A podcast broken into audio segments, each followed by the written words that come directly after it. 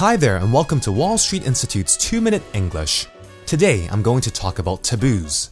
Have you heard of this word before? What exactly is a taboo? A taboo is a social, cultural, or religious custom that does not allow people to do, use, or talk about a particular thing as people find it offensive or embarrassing. For example, some taboos in Chinese culture here in Hong Kong include death, sex, tattoos, unwed pregnancies, homosexuality, pornography, and so on. Although it doesn't apply to every single person, every culture has certain taboos that other cultures might not have. Firstly, let's see how we can use this word in spoken or written English.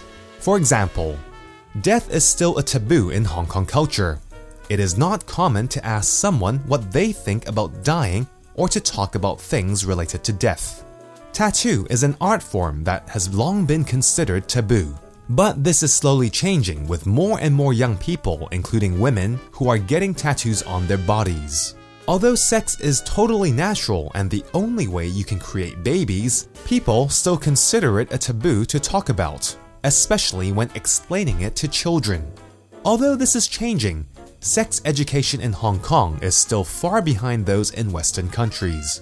What other taboos can you think of? For the topics that I have mentioned, do you, your friends, or your family consider them taboo?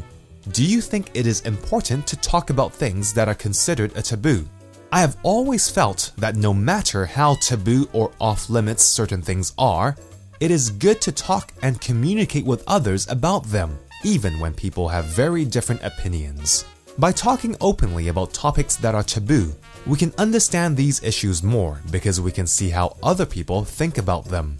Open communication is the key. Well, that's all for this week's 2 Minute English. Bye bye.